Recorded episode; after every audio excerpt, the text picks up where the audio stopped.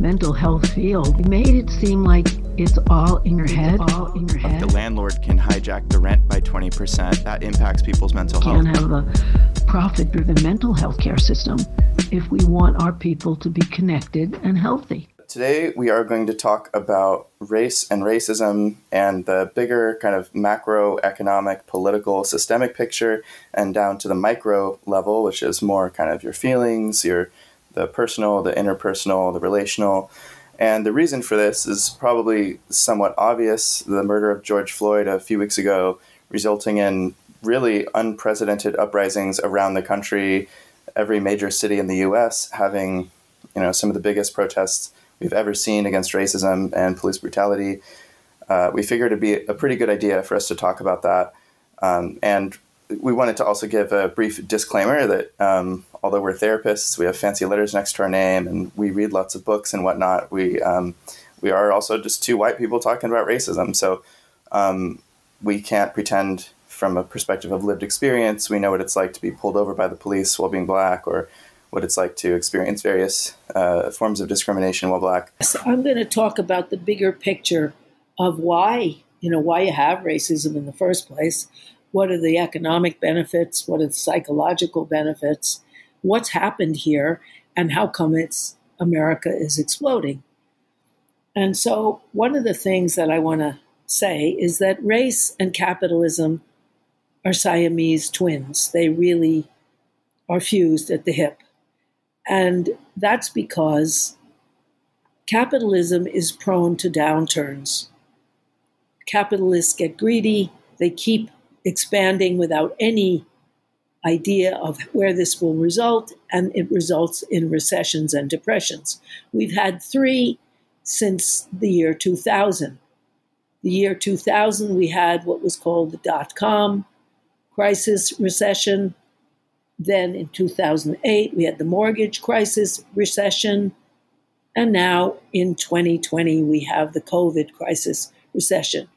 They're not called the capitalist recession for obvious reasons, but are given the names of the phenomena that were outstanding. Now, um, in these downturns, it's mainly minorities that suffer and suffer first. We can certainly see this in the 2020, as well as we could see it in the 2008, when it's mainly people of color who lost their homes in the subprime mortgage crisis.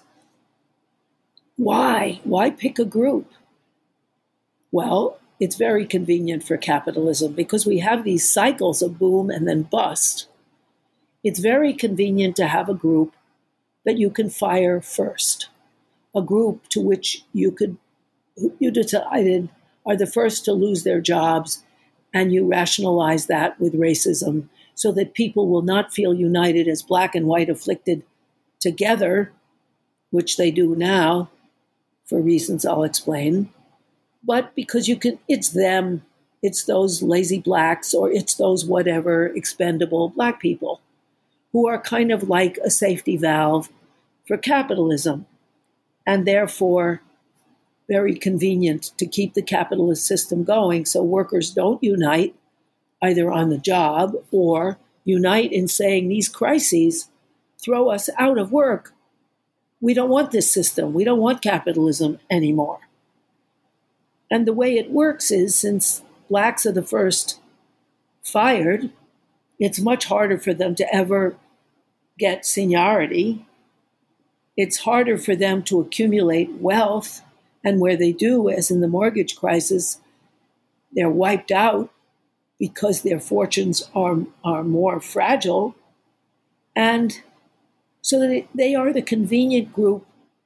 And then after you plunge them into financial misfortune and into family misfortune, because if a black man can't support his family, he's humiliated as a man and is more likely to leave. The family's more likely to fall apart, and that's considered black pathology.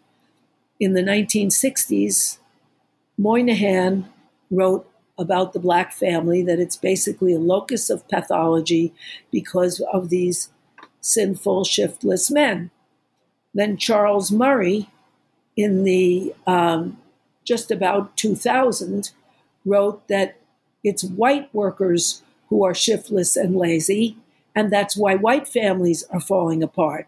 Meanwhile, it's because white workers' jobs were exported that they didn't get family wages. But that was a capitalist analogy, that there's something, it's a capitalist analysis, there's something wrong with them morally.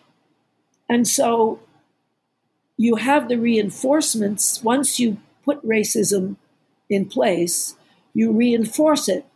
And you have a lack of solidarity among American workers who feel like, oh, them, you know, of course they don't have a job. And they don't identify. It's also harder to unionize if black and white are not together.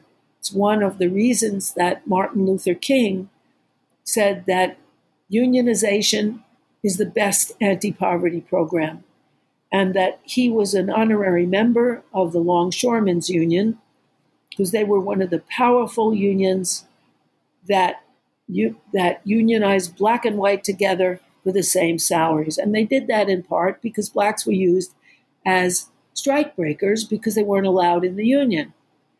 And in part because that union movement was headed by Dellums, who was in the American Communist Party. And um, it was also headed by A. Philip Randolph, who was a socialist, who felt ideologically that we need unity of the working class. And Martin Luther King died when he was helping the sanitation workers of Memphis organize because he believed that unity was so very important.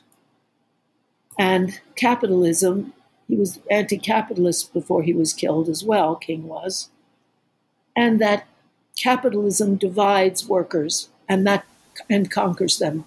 So years ago, uh, I ended up acquiring a, a, giant stack of books on racism. And so today I was looking over a few of them. And one of the most fascinating I ever picked up was called Fatal Invention by Dorothy Roberts.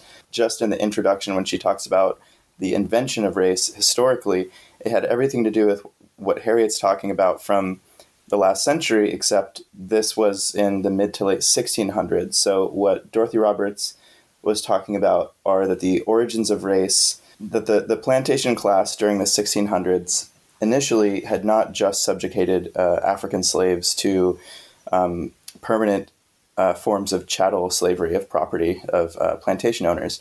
They enslaved whoever they could conveniently find to make slaves. And during that time, Europeans who'd been convicted of some kind of crime were brought over from Europe to also be made slaves. The status of slavery wasn't exactly the same. I think um, African slavery was way more brutal in most ways that you can define historically. But one of the most interesting things that happened, I think, in 1676 was the Bacon's Rebellion, and the name of that might ring a bell for some people from you know history class at some point. But what happened was uh, white slave, essentially slaves, white slaves and black slaves or servants maybe, uh, rose up together to literally burn down the plantation and um, and ironically, this is actually pretty messed up. Part of it was because they were trying to aggressively argue to the plantation owners to do something about um, taking over more Indian land for some reason, uh, and I'm not quite sure why. So maybe there's this weird sort of like uh, anti-Native American racism that was happening in in connection to the the unification between white and black slaves, but. Uh, as a result of this, the plantation class got together as a unified group and said, "We cannot let this kind of thing ever happen again." And so from there, they started creating really aggressive laws that defined who the whites were and who the blacks were. Uh, and they defined this in like in legal language in ways that did not exist before. So previously, there wasn't a such thing as white people. There were like the Irish and the Scottish and the Germans and, and whoever. Uh, but they realized that if we if we kind of throw a bone to the whites and say, well, hey, you will benefit if you get this, this, and this from us, uh, like you know you'll be a slave for this period of time, but then you can own this amount of land and and you can own uh, black slaves and and things like that. This was then codified into law for decades and then centuries, and it, and it established what we now call race. So, uh, you know, 400 years ago, uh, white people and black people, before they were called white people and black people, were uniting against a common enemy, which was the plantation class, who were the capitalists who were exploiting them for unpaid labor in order for those uh, capitalists to not have to work, so they could just accrue, accrue wealth through the labor of other people without having to pay them. So this isn't uh, this isn't a new idea of people of other backgrounds uniting together to fight against a common enemy. Um, in fact, it's it's as natural and organic of a you know part of history as anything else. But we typically don't hear about this history. So I just wanted to throw that in there as a historical, like you know, fun fact for some context of how we got to where we are. Yeah, it's a very important thing that when a group wants to exploit another group, they can't say they're just like us, only we happen to capture them. So too bad for them, even though their feelings are just like ours, and even though they have the same needs and wants just like us, they have to decide they're inferior.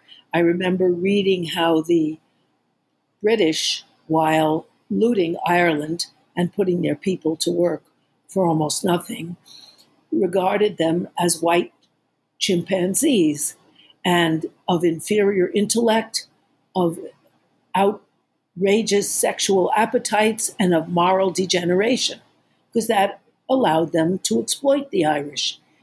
And the same thing goes with African slavery, only it was convenient to then bring out the black and white for reasons that Max specified really well, which is you don't want the unity of workers, that's for sure. You want to keep people divided according to race, something that Martin Luther King, in one of his speeches, said that Pharaoh in Egypt was worried because he had a lot of slaves and there weren't as many rulers as slaves, so he made racial divisions between his different slaves to keep them fighting each other and not him. Now, of course, there's also psychological benefits, which you can see right now. You can see how poor people fight against their own interest, which is to unite as poor people and as working people and middle class people against the 1% that is profiting from them but they identify as white instead of as workers, which gives them a sense at least I'm superior to someone. I may be underpaid, I may be unemployed, I may lose everything, but at least I'm white. It gives them a level of superiority, which men used to have. At least I'm a man. I don't have to do domestic labor. I don't have to take care of kids because I'm the man and my organs give me supremacy over this inferior person who is my wife and who does all the housework and sex work and childcare and emotional labor in my house. These are very dangerous divisions because they keep people from the solidarity that they need.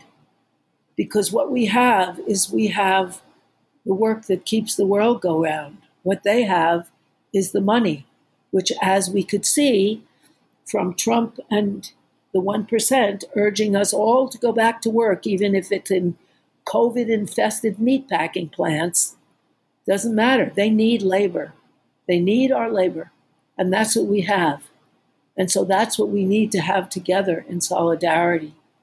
Max, I think it would help if you then talked about the micro aspect of racism. So you can talk about systemic and institutional racism, and then you can talk about interpersonal racism. You can talk about this somewhat newer concept of uh, microaggressions. I mean, it's, it's, at least the term is a little bit newer. Uh, so let me just break down what these things are real quick. So um, a stereotype is, and it, this might be obvious to some listeners, but maybe it's not. So stereotype is like, you know, all people of X group you know, do this, believe this, feel this way, or whatever. It's a it's a generalized statement, usually with a negative attribution, sometimes a positive attribution. Like a positive one could be like Asians are good at math, right? Um, so that's a that's a stereotype, and that could actually have a really negative effect on Asians because if let's say you find the one Asian. Or so even right there, that's like showing that I, I probably just showed a bias saying like, oh, there's one Asian that isn't good at math. But like, let's say, let's say like you know you find an Asian American who's like bad at math, so now there's a standard based on the stereotypes embedded within the culture that people think there's something wrong with this person because they're bad at math, right? So even a positive uh, stereotype can have some, you know, kind of negative um, emotional um, effects on them and maybe some ripple ripple effects in their life that causes some harm to them. Uh, but then there's the more obvious negative stereotypes, like I don't know, either black people being stupid or black people being um, like aggressive or something like that. And then, but then, but then you could say, okay, well, white liberal guy. What about stereotypes against white people? Isn't that bad too? Um, so you know, white people can't dance. Like, okay, hmm. so those would be stereotypes about white people. So if you just look at stereotypes, those are generally a cognitive phenomenon. They're they're sort of like intellectual concepts you can kind of language in your mind, um, but they're usually kind of held within a culture enough to where it's a belief. Because if I have a stereotype in my head, but it doesn't reflect anything that anybody else thinks, it probably doesn't hold a lot of weight. But if right. everybody in society, especially people with more power within a society, especially if people within power um, with positions of actual authority over other people have those stereotypes, okay, that has some negative impacts. Prejudice is um, it's a prejudgment.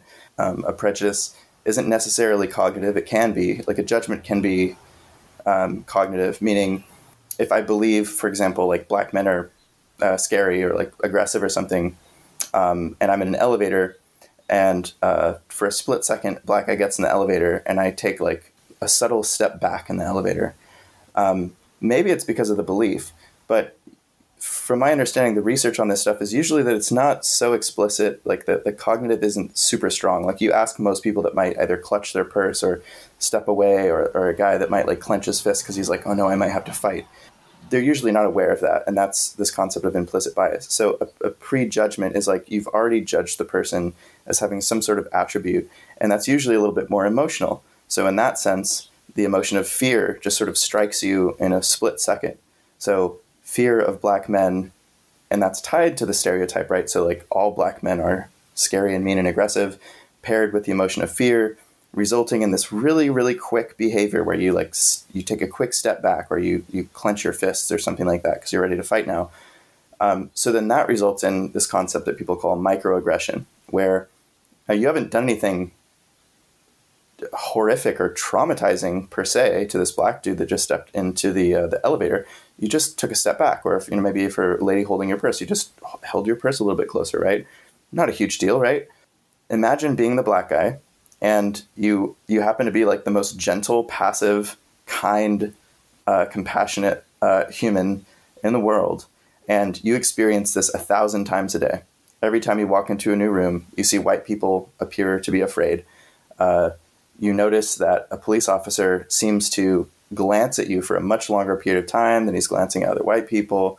Um, throughout your life, through through school, when you were in public school, you found that um, the uh, the white kids that raised their hand got called on by the other white teachers like 95% of the time 5% of the time they called on you when you raised your hand so this kind of stuff really can can build up psychologically uh, not just for say like the black man or we're just using you know this is a hypothetical black man who has experienced these kinds of things uh, it could be any other per you can kind of slot the different identity pieces to it. Doesn't have to be black man it could be like i don't know uh, like lesbian Latina woman um, with a shaved head, you know, you like whatever, a person in a wheelchair, like you, you know, you can go through the sort of identity checkbox list things here, and you can start breaking down these these micro pieces of um, if people believe um, inaccurate things about people, whether they're positive or negative, if they have these sort of embedded um, negative feelings or irrationally positive feelings too. Like, you know, what if you're like, oh, well, black people are so good at singing and dancing, whatever. Then, like, every time you see a black person, you're like, oh man, I'm just going to start dancing in front of this guy because black people are good at dance. It's like, you know, and there's and there's this black lady just being like, I don't know what the hell you're doing. This you this is such bizarre behavior, and I'm so tired of white people thinking that they can like jive and shit with me um, when like I really hate dancing. so, um, so these are the micro pieces, and so this is I, I feel weird about this because I spent so many years being so um, I wanted to get this stuff right so bad, and that's why I'm relatively okay at explaining this. Like I kind of memorize this stuff like as if it's off of a, a PowerPoint or something, but and I've explained this to so many white people because I used to feel like I was on a crusade of saying I got to educate these damn whites. The whites like me, they're oppressing uh, people of color. Um, very good intentions, But I, I would say over the years, I, I led um, reading groups with other white people, uh, starting with a book called Why Are All the Black Kids Sitting Together in the Cafeteria by the uh, uh, black psychologist woman named uh, Beverly Tatum. It is a really, really good book. I do recommend it actually.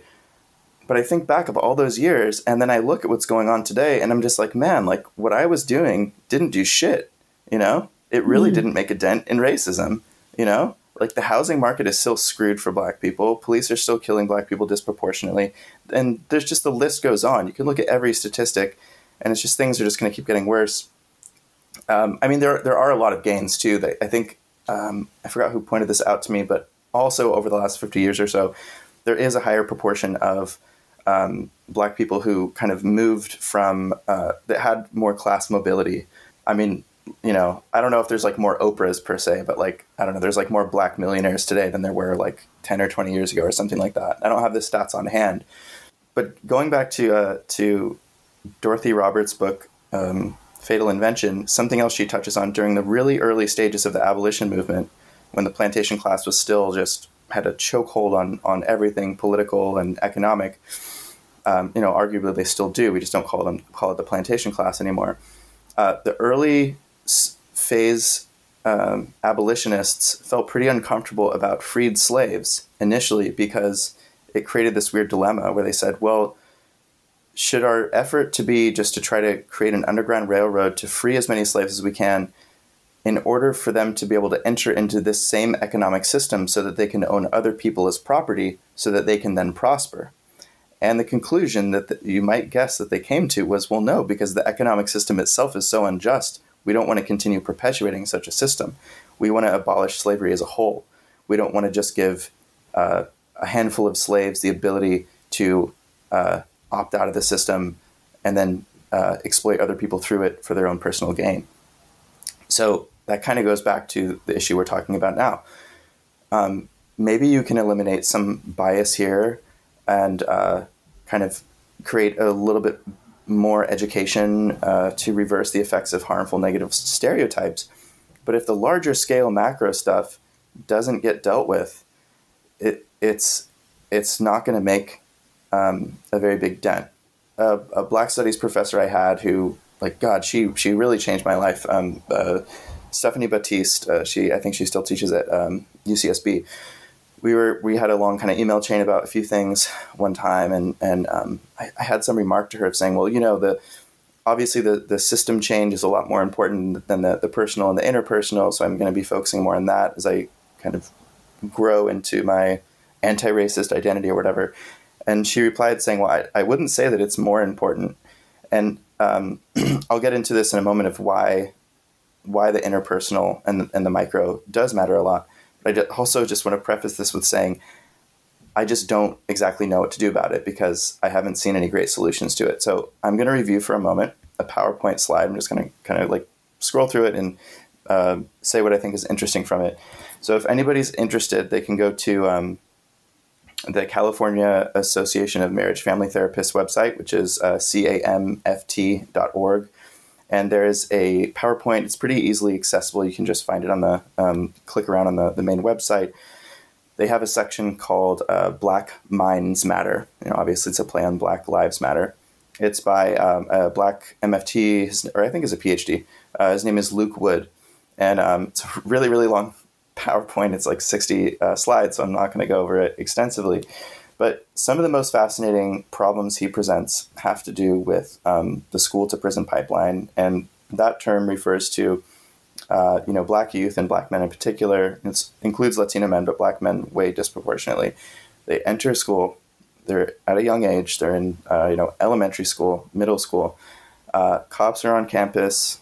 Something like eighty-five to ninety-five percent of teachers are white in like most schools in America these tiny pieces of implicit bias end up having impacts, which are, and I'll see if I can I can find it. He kind of def- defines implicit bias for a while for folks that don't know what that is. Okay, so then he gets into the suspension rates. So uh, black boys have a way higher suspension rate than you know every other race of kids in school. And if you just think about that one statistic, what ends up happening with that is, so now the the young black males he's already made a troublemaker and it's not there's, there's other research on this where it's not necessarily that they're or th- there is not accuracy to uh, the idea that the, the young black male is actually causing more trouble. It's that the teachers and the principals and the other kids who have all been picking up on prejudices and, and biases, that they're all sort of uh, collectively delusionally believing that the young black guy is causing more trouble. Okay, so already this is sort of saturating into his being where he's like, oh, well, I guess I did something wrong. Or he's really confused. Well, I don't know what I did. Or understandably, he's getting really angry, like, what the fuck? I didn't do anything. So the suspension rates start really early. So that means even though this young black guy is not being put in prison, he's not putting in jail, he has he has like on his permanent record in school. He's the bad kid, right?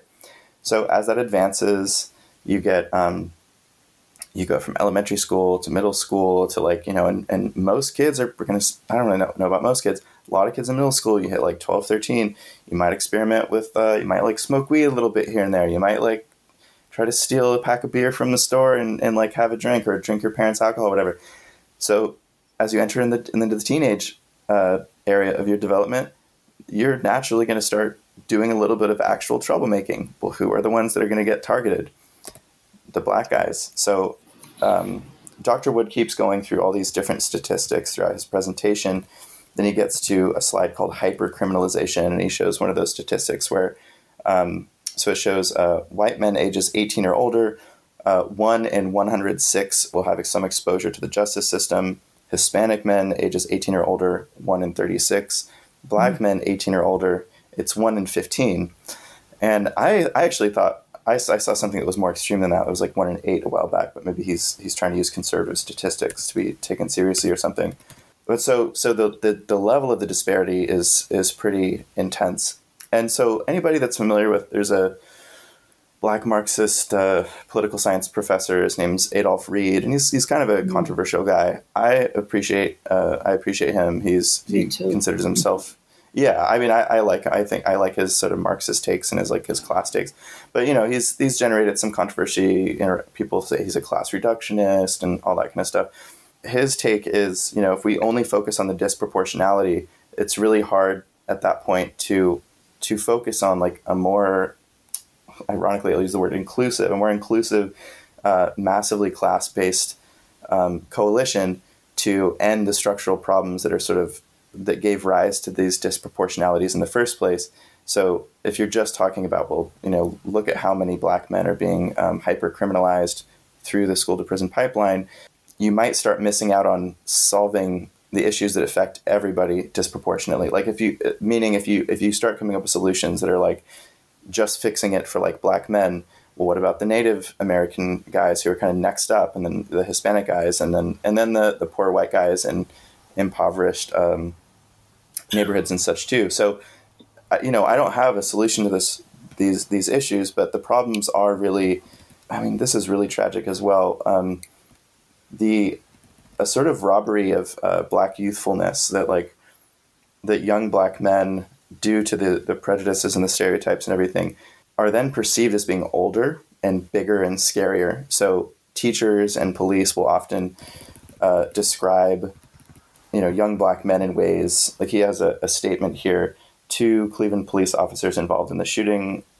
in the shooting death of 12 year old tamir rice said they believed the boy was much older than he was and that tamir reached for the toy weapon tucked in his baseline before one of the officers opened fire so in their minds they were like this is this big scary man when like he's just a dude he's just this young dude like hanging out you know um 12 years thing, old yeah he was only 12 so you th- you're like, oh man, this tw- this this big man is coming to attack me. He's like a 12 year old kid, guys.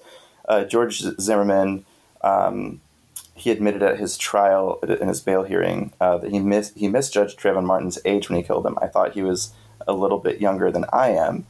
George Zimmerman was uh, 28. Uh, Trayvon Martin was only 17. So again, how is it that our perceptions can be this off? From there, he goes into as a result of all these kinds of things, you get the over policing, right? So if society as a whole starts to think black people are dangerous and scary and stuff, then okay, we got to send in the cops to constantly be patrolling their communities.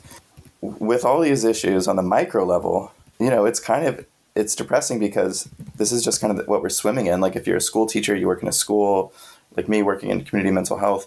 My friend who actually works with the police to train them on things like implicit bias, which I am so torn on that. I I just I don't I'm not convinced that that's helpful. But um, she was saying that the biggest issue in our community in Santa Barbara is not that the cops are over policing like black and brown neighborhoods uh, so much, but it's that Harry. Do you know the, the the term Karen? Have you picked up on that yet? Yes. So there's this idea like there's the Karens. There's these there's these white women that'll see uh, a group of black and brown kids walking around just doing like young guy stuff, and they're like, "Oh my god, he's suspicious," and they call the cops. Well, the cops are supposed to just respond to to calls, right? So that's another piece of this where if you have a big enough group of white people who believe that their role is to get like state agents of the government who have big guns to drive up in their big scary cars and start talking to young groups of kids. And like i don't know maybe they are stoned. Like maybe that i don't know maybe they're up to no good but like every little group of white kids walking around is up to no good too. This is i mean teenagers are just they, they engage in high risk behaviors and stuff. So at this point um, the, the white community members themselves who aren't aware of their biases are triggering police responses in situations where the police actually wouldn't be anyway. So my friend who who leads these trainings and she's trying to kind of reform the police in these ways, she was saying um, the implicit bias stuff with the police is one step, but you also have to educate the white community and say, look, you need to stop assuming that every time you see a black and brown youth that they're up to no good and call the cops because you know you you actually are one small part of the system that's resulting in the potential murder of another um, another black kid. That's going to be another big hashtag online, and then it's going to give rise to more, you know, burning down of buildings and stuff. So, so with all that said, I want to read. there, there was some research from some some neuroscientists trying to look at the brain and figure out like so what's actually going on in people's brains when they're engaging in even subtler forms of racism and found some like like sort of not helpful but interesting stuff, which is the emotional parts of your brain light up when you see images or things that associate your brain with like other groups. So like you're a white person, you see an image of a black person, the emotional centers of your brain light up a little bit more. And so that means there's sort of like less juice in your brain flowing to the, the, the more thinking and cognitive parts of your brain. So that, that just sort of affirms like, okay, the, the prejudice stuff is real. But what they also found was that things like implicit bias trainings and all of that don't seem to indicate at this stage that they, they reduce the level of activity of the emotional centers of the brain.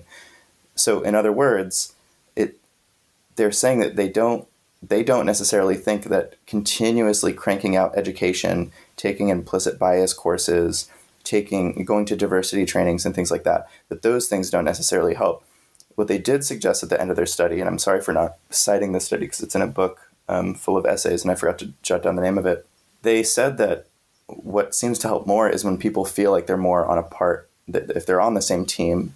So mm-hmm. if you think about it this way, if you are on the same team, if you're if you're white and if you when you see an image of a black person, but you have experience of we're on the same team, meaning like we are, we're say we're part of a labor union, we're part of a worker co-op, or we live in the same neighborhood and we're working to improve our neighborhood by working on concrete projects together you're just kind of naturally going to start to think well we're just we're kind of the same. We have mutual shared interests.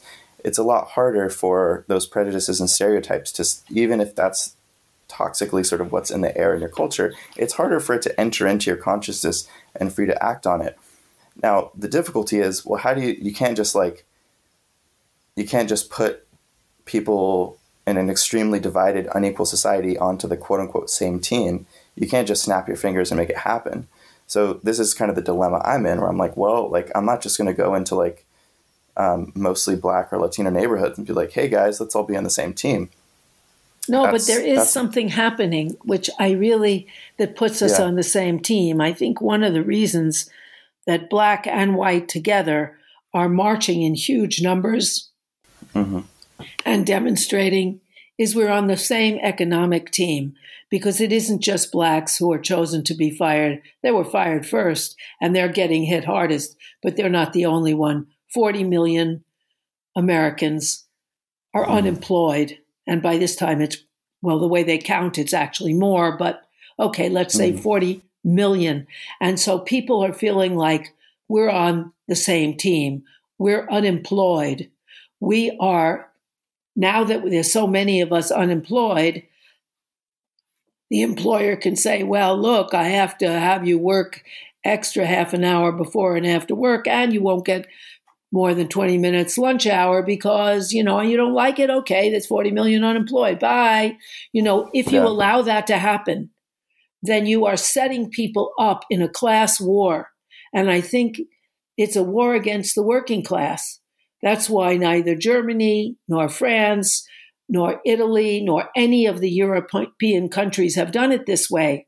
They have, Germany went from 5% unemployment before COVID to 6% because no business gets any help from the German or French or Italian or any Austrian or so on, all the European governments, unless no one is fired. And mm. unless, and then they will pay between, the government will pay between 70 and 90% of that person's salary so that the economy can keep working. We don't have a strong socialist presence. We don't have powerful socialist and communist unions that make that unthinkable mm-hmm. and to have that kind of solution. And I think by doing that, you say you're all on the same team. And what's happened in the United States is even though blacks are suffering even worse since they're in the lowest paid jobs, delivering groceries, being in the grocery store, being on um, in the meat packing industry, and so on. Everyone is suffering, and we're all on the suffering working class team together. And that's been happening. The immiseration of the white working class has been going on since the end of the 70s when their jobs were exported.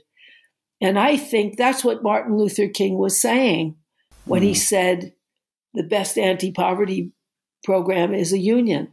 Because when you have black and white people together in the same boat, on the same economic team, with a class war going on against the working people of the United States, people wake up and they all feel every I think that mm. image mobilized Americans because we have felt a knee on our necks since the 1970s.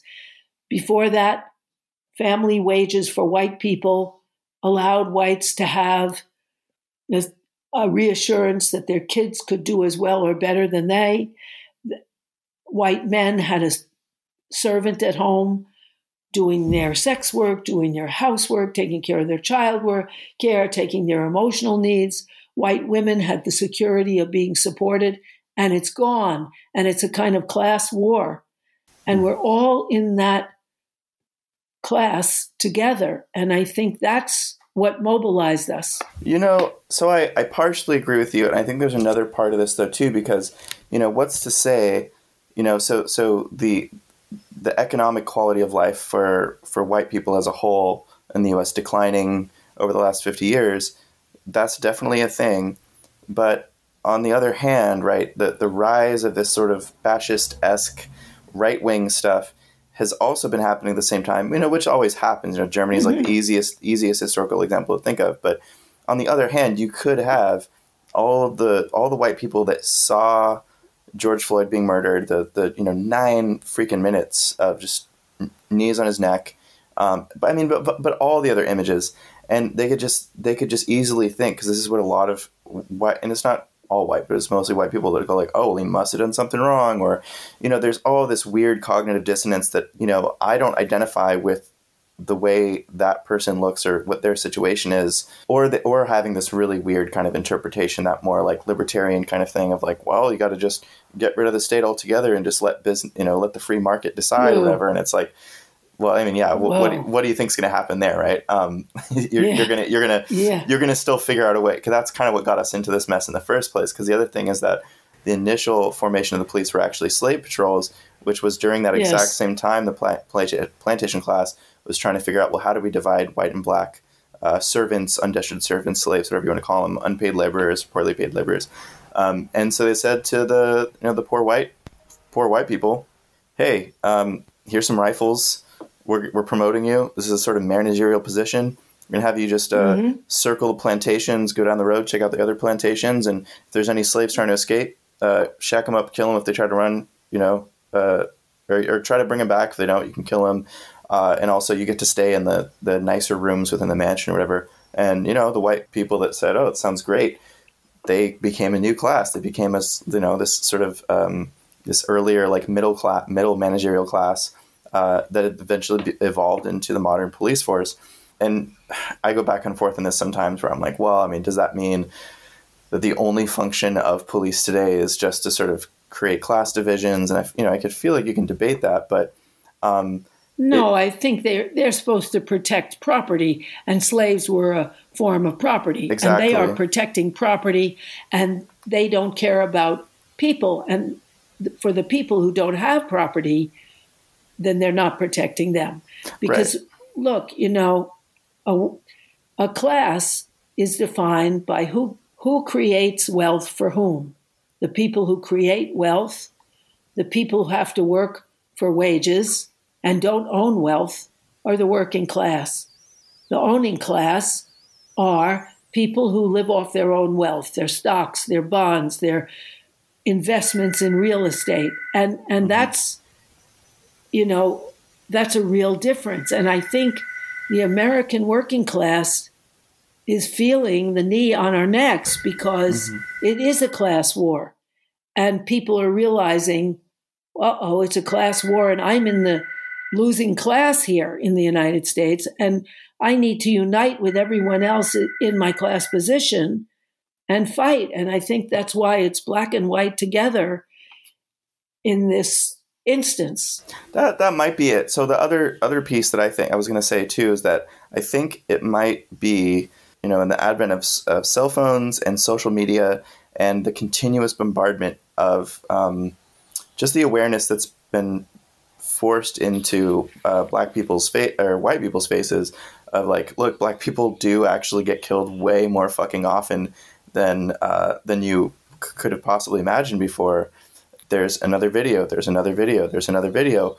I think with this one because there you know there were Black Lives Matter uh, protests before that were pretty big, but I think mm. the the context for this too is.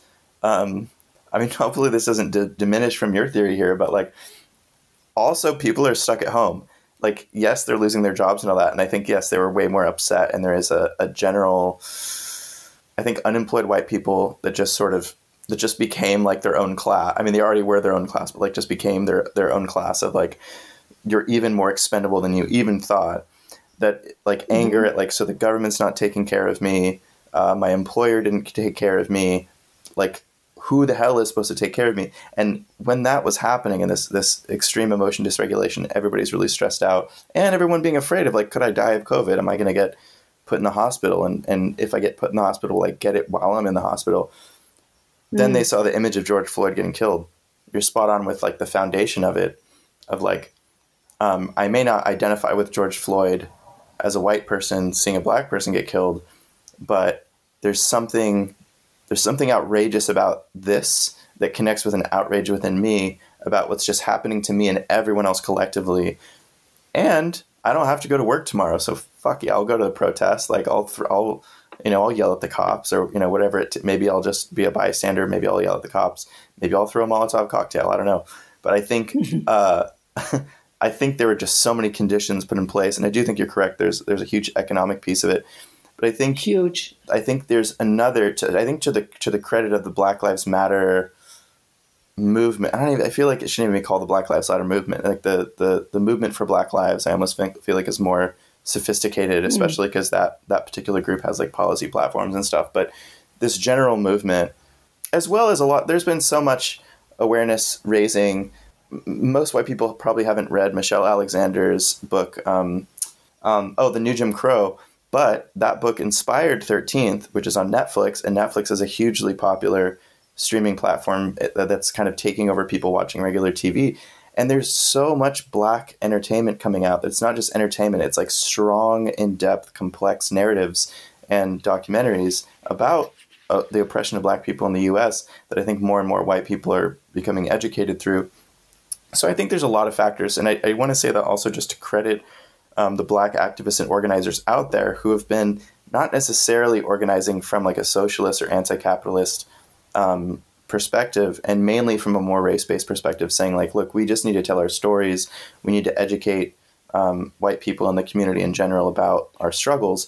I really think they've been doing a, a great job and they have made some dents in the consciousness of, of working class white people over the last um, yes they have. decade. and also they've they've been allowed to publish it isn't like they weren't telling stories before That's a it's good point. the change in consciousness allows those voices to be heard and in part it does because we are in a declining empire and we're all in not all of us the Yeah. 99% are in trouble mm-hmm. and so we understand and America is in a terrible place because the cops are supposed to hold it all together.